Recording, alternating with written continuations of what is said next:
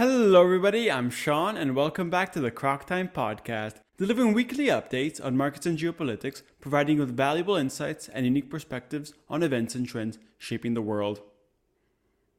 Today's episode will analyze the major fundamental changes currently underway in Poland. These tectonic shifts will greatly benefit Poland and propel it to become the most powerful country in Eastern Europe.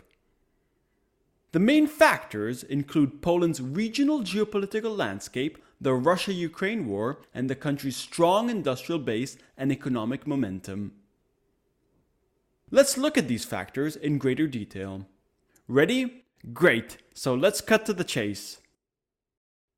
Poland has been in the news recently because of its controversial elections in October of 2023.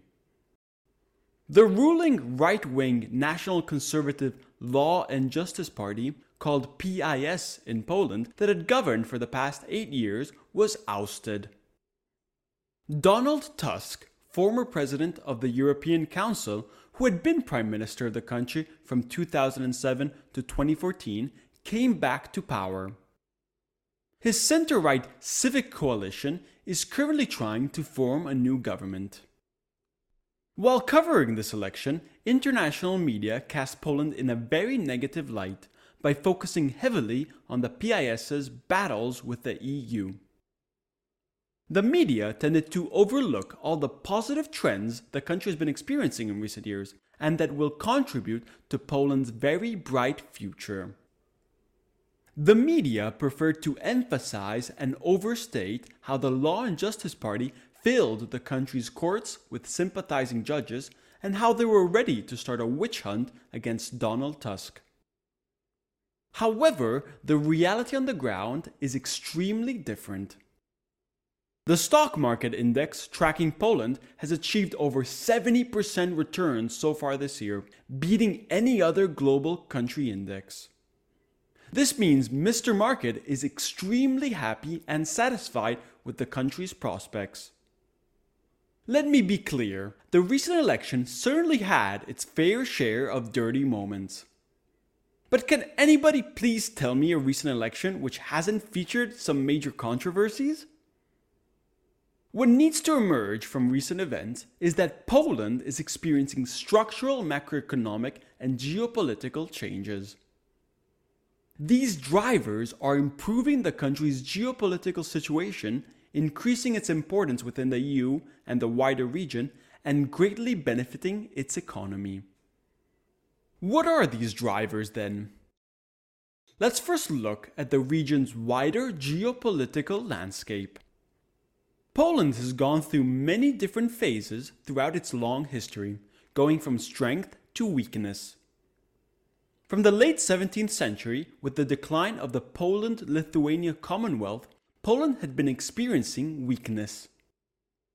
During these past centuries, its historical enemies, Russia and Germany, have taken advantage of its vulnerabilities. In the 18th century, Poland literally disappeared from the map as it was partitioned by Russia, Prussia, and Austria.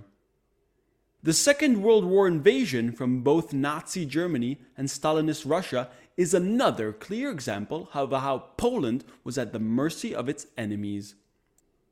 However, moving to today, the tide has completely shifted into Poland's favor.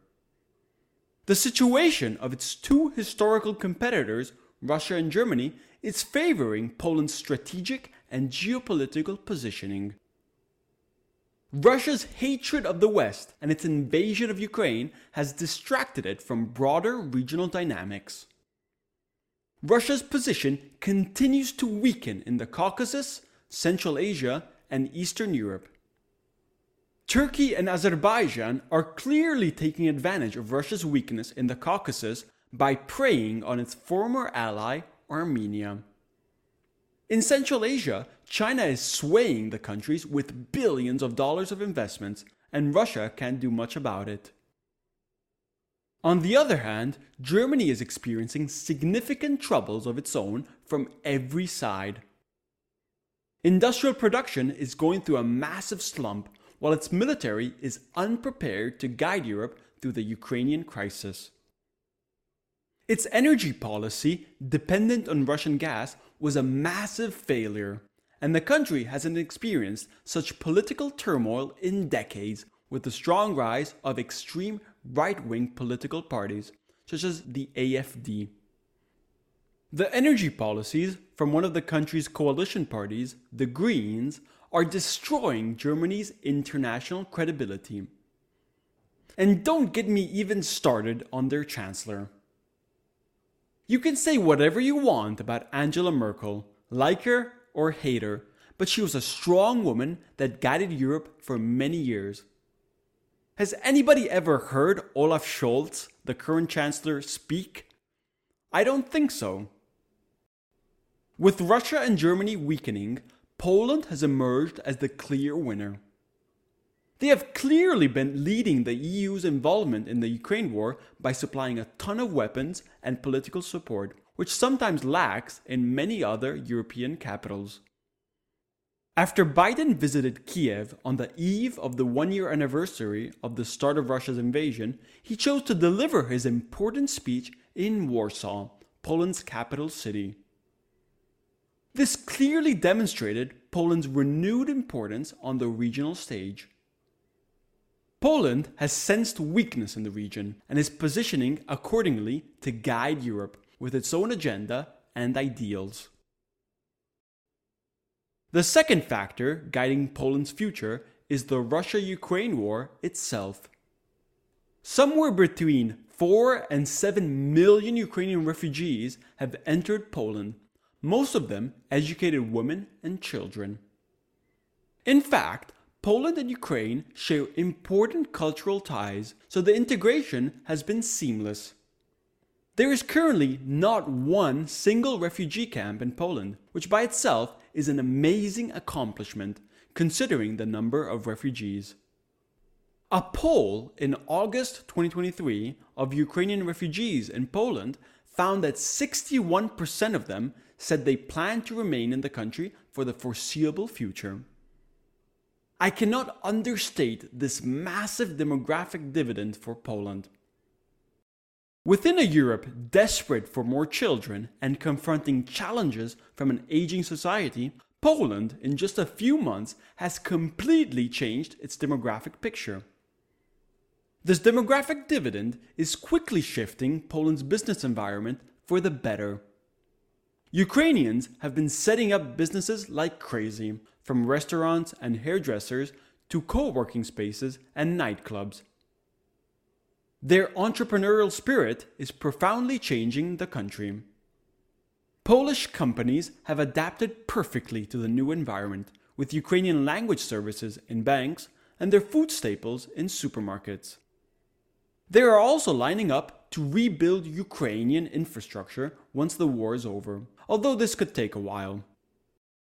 As we can clearly see, while the Russia Ukrainian war is sad and depressing, it has propelled Poland's economic and demographic picture. Let's now move on to the last factor, which is Poland's strong industrial base. Even before the Russia Ukraine war, Poland had been one of the biggest beneficiaries of German and other industrial supply chains expanding into Eastern Europe. Highly skilled labor at a low cost in a very friendly business environment with a strong focus on innovation and incredible tax incentives have been attracting considerable foreign capital. The country possesses high quality infrastructure with great proximity to other key markets in Europe. European and American companies have been investing like crazy in the country for years. On the energy front, while Poland was warning the EU about Russia and Germany was going ahead with the Nord Stream 2 pipeline, the ruling PIS coalition was quietly building liquefied natural gas facilities to import LNG from abroad. The country is also looking to expand its nuclear fleet with the help of the Americans. Its rich coal reserves and extensive mining expertise are also great benefits. In addition to all of this, Poland's military is gearing up to become the most powerful in Europe. it has been signing deals like crazy. Surprisingly, instead of buying from other European military manufacturers, it is increasingly relying on South Korea and the US. The size and scope of the deals with South Korea surprised many and amount to over $14.5 billion. They are ordering tanks, fighter jets, rocket launchers, howitzers, infantry fighting vehicles, you name it. Poland is also leveraging South Korea's help to build its own arms industry to then export to the rest of Europe. Given everything we've said so far, Poland's economy keeps going from strength to strength.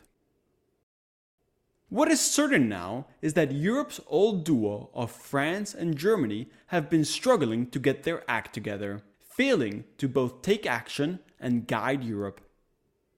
A lack of clear direction continues to cloud Europe's future. The continent remains the soft underbelly of the West its weakest link, struggling to find consensus among its many diverse members.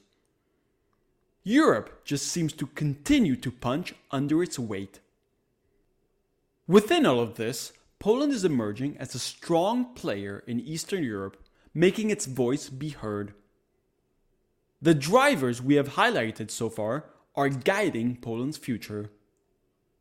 As a pro EU party won in the most recent elections, Poland is now both a strong NATO and EU supporter. While not joining the single currency, the euro, does limit Poland's overall weight within the EU, it does benefit its economy, which continues to ride higher. Poland has been playing its cards very well in recent years. I think this is just the start of a new chapter for the EU, one in which Poland will start to be heard. Poland's leadership in Eastern Europe positions it to effectively advocate for the interests of the entire Eastern Bloc. One thing is certain from this new chapter Poland is becoming a local giant, and the world is noticing. Thank you, and I hope you enjoyed this episode of Croc Time. Please leave a review and follow me wherever you get your podcast, and I'll be back next time with more insightful research.